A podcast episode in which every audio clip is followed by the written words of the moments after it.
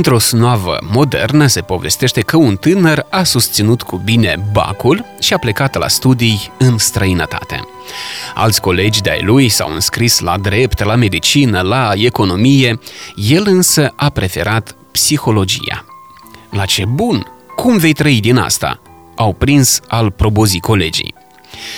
Undeva în adâncul inimii avea și el anumite îndoieli, dar a continuat să-și facă studiile, ajungând în cele din urmă unul dintre cei mai buni studenți ai facultății. Acum putea aprecia omul dintr-o privire. Era suficient să-i vadă chipul ca să-și dea seama ce trăsături de caracter avea. Cu diploma în buzunar, a revenit în țară. Avea de gând să deschidă un centru de consultanță psihologică.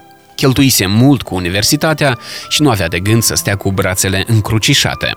Trebuia să muncească, să le demonstreze tuturor că nu-și greșise vocația.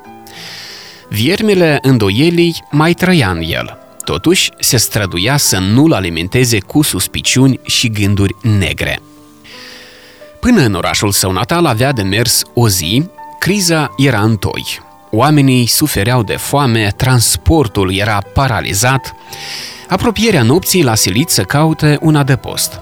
Tocmai atunci, în fața gării, l-a acostat un bărbat între două vârste. Avea trăsături viclene, ochi răi, zâmbet și ret. Proaspătul absolvent al facultății de psihologie l-a citit imediat. E un hain, și-a zis.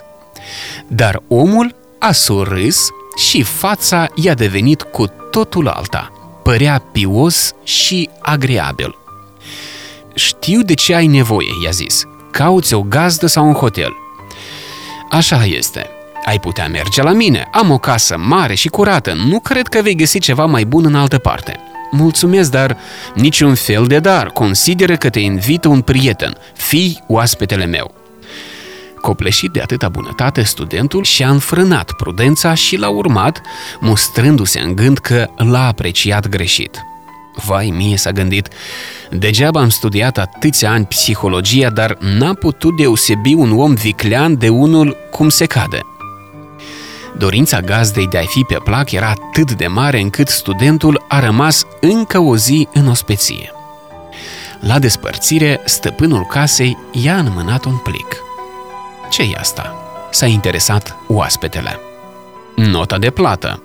Glumiți? Ce fel de plată dacă m-ați invitat în ospeție? Ospeție, zici? Ba bine că nu. Ai mâncat, ai chefuit, acum fii bun plătește.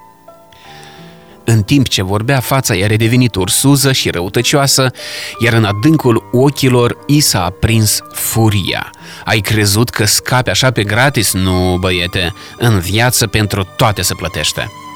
Cu mâini tremurânde, studentul a desfăcut nota de plată. Dar suma este mult prea mare, văd aici bucate și băuturi pe care nu le-am consumat. Mai îndrăznești să te opui, ai grijă cum vorbești altfel îți cer despăgubiri pentru insultă. Vrând nevrând, studentul i-a plătit întreaga sumă. Dar în loc să fie supărat, a izbucnit în râs. Da, de ce te bucuri?" l-a întrebat omul viclean.